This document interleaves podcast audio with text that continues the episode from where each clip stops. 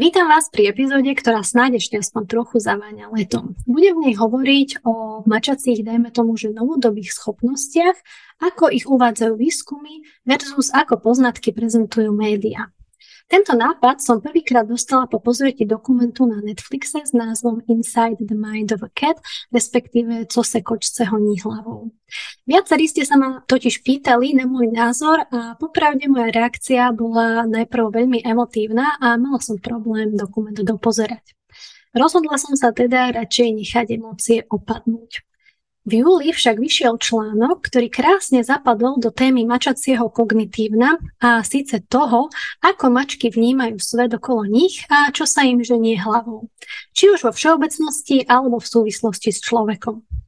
V tomto čerstvom vedeckom článku, odpublikovanom vo veľmi dobrom vedeckom časopise, vedci skúmali, ako mačky reagujú na rôzne emócie ľudí, ktoré sa odzrkadľujú v zložení nášho potu. To bol teda ten impuls, na základe ktorého som sa rozhodla pripraviť epizódu, v ktorej vám predstavím môj pohľad na závery výskumov, ktoré máme o mačacom medzidruhovom sociálnom vnímaní doposiaľ k dispozícii.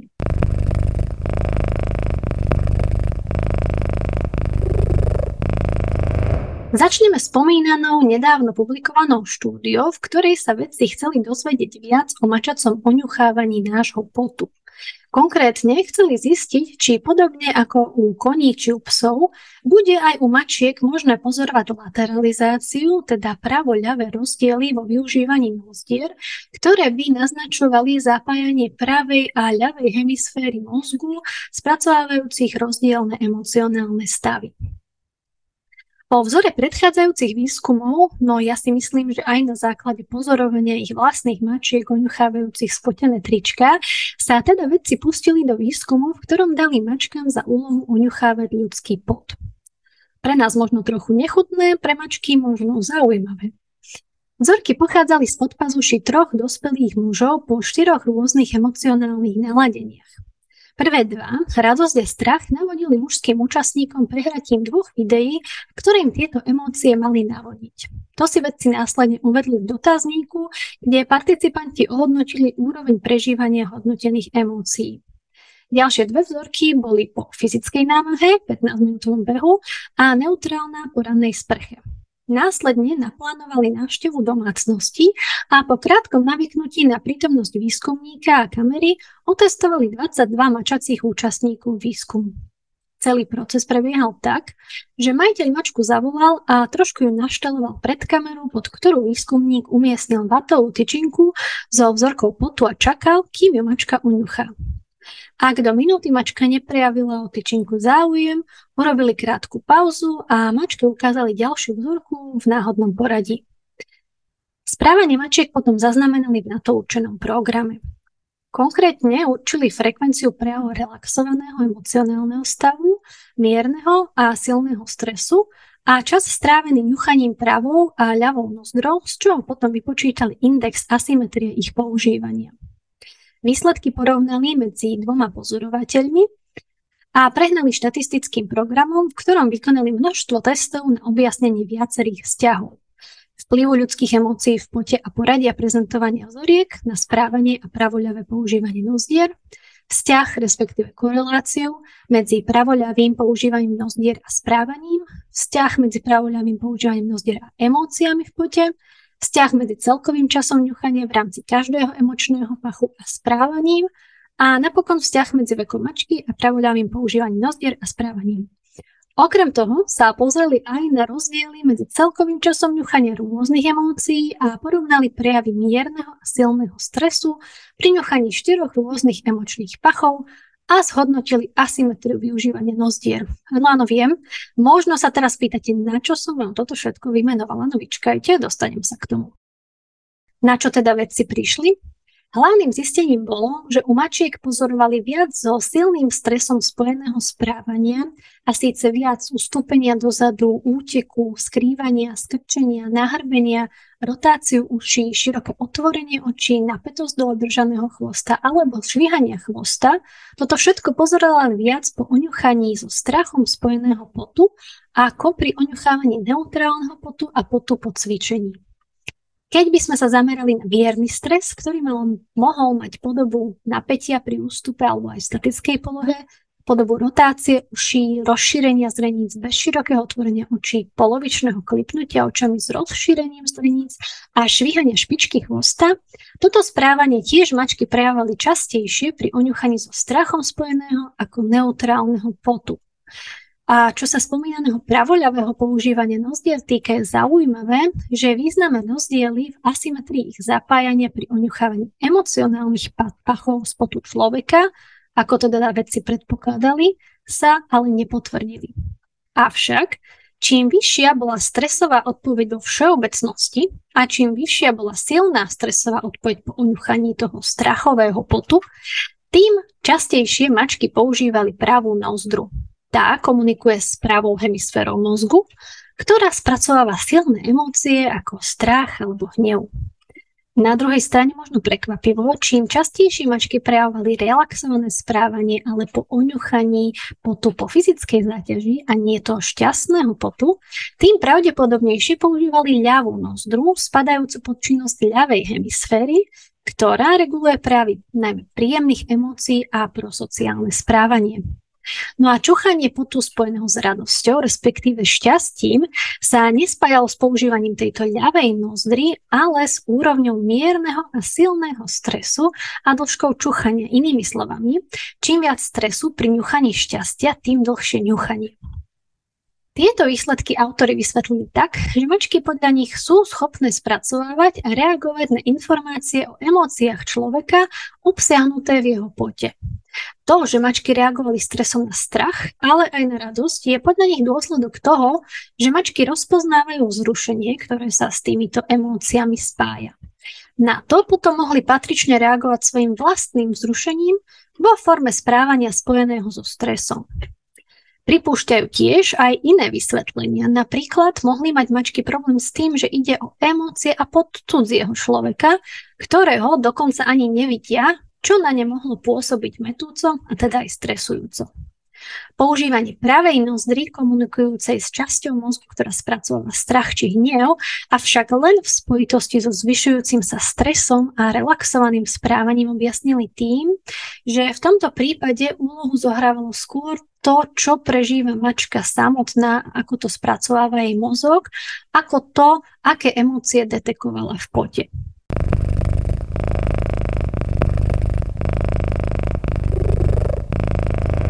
No a aké sú moje dojmy z tohto výskumu?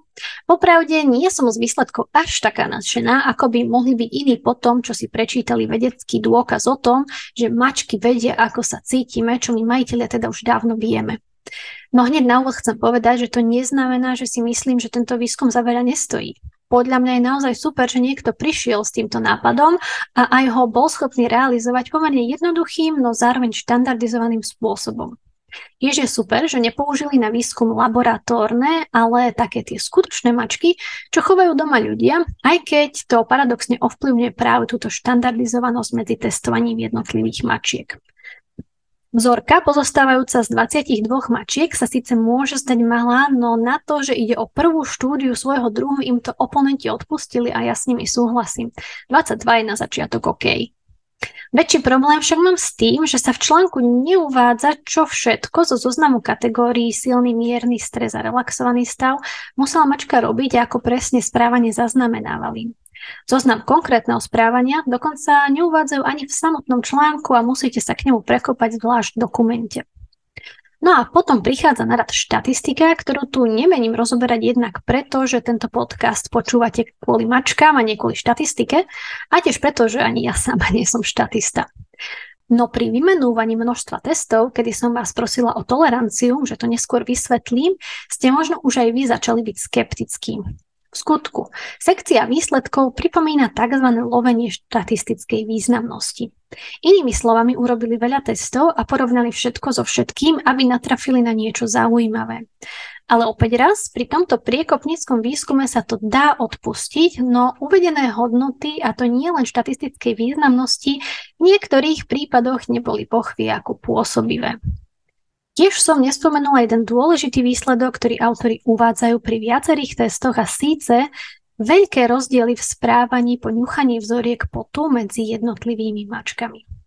Genetické predispozície mačiek, to, čo doposiaľ v živote a to aj v súvislosti s ľuďmi zažili a v akom boli zdravotnom stave, totiž zahrňa milión faktorov, ktoré za tieto rozdiely mohli byť zodpovedné a vždy na ne treba myslieť, aj keď sa dopátrame k zaujímavým výsledkom. V závere teda súhlasím s autormi štúdie v tom, že dokázali, že je veľká šanca, že u mačiek môžeme pozorovať rozdielne reakcie na rozdielne emócie, ukotvené dokonca aj v našom pote a že ich výsledky nie sú len náhodami. Bola by som však opatrná v interpretáciách a tvrdeniach o stresových reakciách, lebo ani nevieme, či ich môžeme nazvať stresovými a ako a čo vlastne pozorovatelia kódovali, respektíve do programu zapísali. Sumári, legitímny výskum aj výsledky, no veľa otázok s nimi spojených bez možnosti vyprodukovať závery, ktoré by zasítili médiá bažiace po lákavých titulkoch typu mačky vedia z nášho potu rozoznať, kedy sa bojíme a kedy sme šťastní. Na to totiž zatiaľ vedci rozhodne neprišli a v tomto článku sa to tiež nepíše.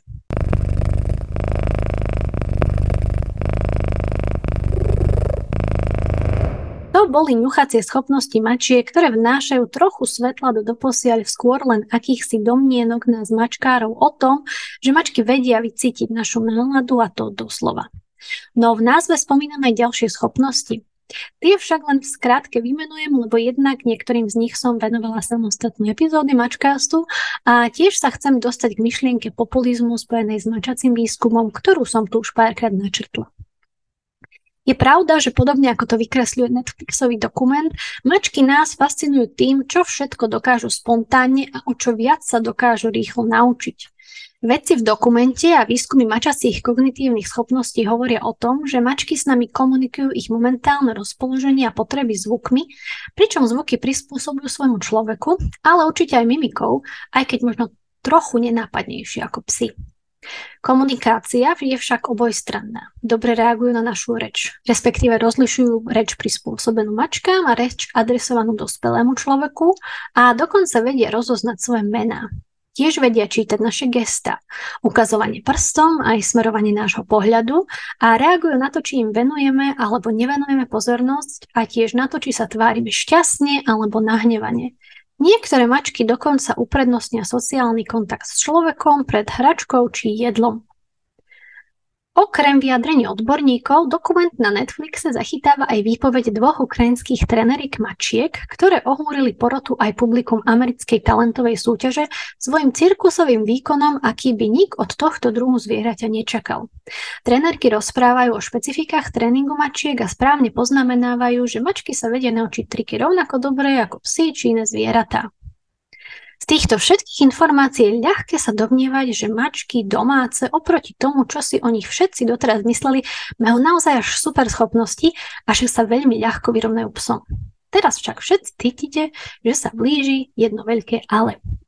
To však prichádza najprv asi od niekoľkých z vás. Teraz sa možno pozeráte na tú vašu mačaciu spoločničku, čo nevie ani jeden trik a zaujíma sa o vás len sporadicky a to najmä keď ste v kuchyni a otvárate chladničku, či siahate do skrinky, kde má jedlo. V tom lepšom prípade začínate uvažovať, prečo to tak je, v čom je vaša mačka horšia. V tom horšom ste si povedali, že tá vaša je taká hlúpejšia a veľa od nej nečakáte. Ak ste v druhej skupine, prosím, vráte sa o krok späť a dajte ešte šancu. Teraz vám totiž odhalím to moje ale k zisteniam o mačacích kognitívnych schopnostiach alebo dajme tomu ich inteligencii. V prvom rade sa treba zamyslieť nad tým, aké mačky vedci zapájajú do svojich výskumov, ktoré boli spomenuté alebo dokonca reprodukované v dokumente a aké mačky sa zapájajú do tréningu veľmi náročných trikov. Často sú to mačky, ktoré sú sociálne voči človeku geneticky a aj mali veľa pozitívnych skúseností s ním. Nie je výnimkou, že ide o plemenné zvieratá. Hovoríme teda o krem de la krem mačacej populácie z pohľadu ich prispôsobenia na život s človekom.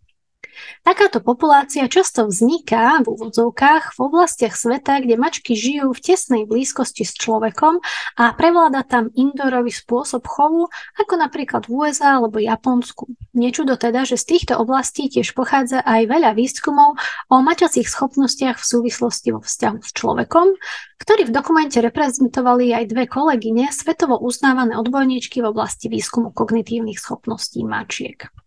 Známy výskumný tým by sme ale našli aj v susednom Maďarsku. Faktom však ostáva, že táto skupina mačiek je len veľmi malým percentom z celkovej populácie druhu Felis silvestris catus, no aj japonské a americké mačky sa môžu medzi sebou líšiť a teda veľmi pravdepodobne sa líšia aj od populácie európskych mačiek, ktoré robia spoločnosť človeku. V našich končinách je totiž pravdepodobnejšie, že naše častejšie neplemenné útulky ako plemenné mačky, ktorých rodičia sú často neznámi, majú za predkov pouličky, ktoré sa človeku oblúkom vyhýbali.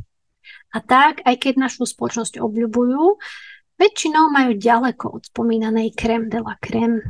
S týmto argumentom sa môže spájať aj dôležitá informácia, ku ktorej sa málo kedy v populárnych príspevkoch dopátrate – a síce, koľko mačiek bolo z výskumu vyradených a koľko nedokončilo všetky testy a prečo.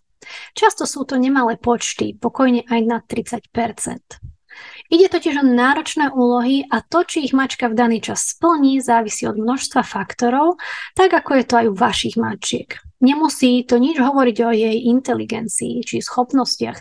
Proste len mala blbý deň alebo nepatrí do skupiny mačiek, ktoré sa nám snažia vyhovieť. Záver by teda nemal byť taký, že naša mačka nie je rovnako schopná ako tie cirkusové, ale ten, že jej nároky na sociálny kontakt s nami sú iné a možno ak ich začneme lepšie rešpektovať a nebudeme na ňu robiť nátlaky, budeme svetkami jej unikátnych schopností. Na záver by som sa vyjadrila už len k niekoľkým častiam dokumentu, aby som vám priblížila optiku, ktorou ho hodnotím ja. V jednej americká vedkynia reprodukuje experiment s ventilátorom, na ktorý človek reaguje pozitívne a negatívne, teda hladká ho a potom sa ho bojí a sleduje, či bude mačka reagovať podobne a či bude pozerať na človeka, aby získala informáciu o tom, čo sa deje a čo má robiť. Použila pritom svoju mačku tak ako v originálnom výskume. Vedci hodnotili interakciu medzi majiteľom a jeho mačkou. V dokumente to vyzerá tak, že mačka s ňou skutočne komunikuje a reaguje podobne ako ona. Raz má pred ventilátorom rešpekt, potom ho zase ide skúmať. Super demonstrácia do dokumentu, no chýbalo mi tam to ale. Výsledky originálneho výskumu totiž nepotvrdili, že mačky hľadajú vo svojom majiteľovi oporu. Mačky síce pozerali na svojich majiteľov, no častejšie tak robili v negatívnom kontexte a tak je možné, že zisťovali, či ich majiteľ nenavedie na únikovú cestu. Autori tiež uvádzajú, že mačky síce dokázali rozlišiť reakciu človeka, no svoje správanie jej úplne neprispôsobovali. Niektoré mačky teda môžu s majiteľom úspešne komunikovať, no či by všetky tieto výsledky mali smerovať k otázke, či nás mačky milujú, ktorú odborníkom položili na konci dokumentu, je naozaj toto cieľom? Pre Netflix asi áno, pre vedu nie. Ja si myslím, že skôr ako pýtať sa, či nás mačka miluje, by sme sa mali pýtať my seba, ako máme my milovať ju na základe jej individuálnych schopností a toho, čo sa nám snaží povedať. Lebo len tak docielime, že s nami bude rada tráviť čas a bude s nami šťastná a to, či nás miluje, nie je až také dôležité.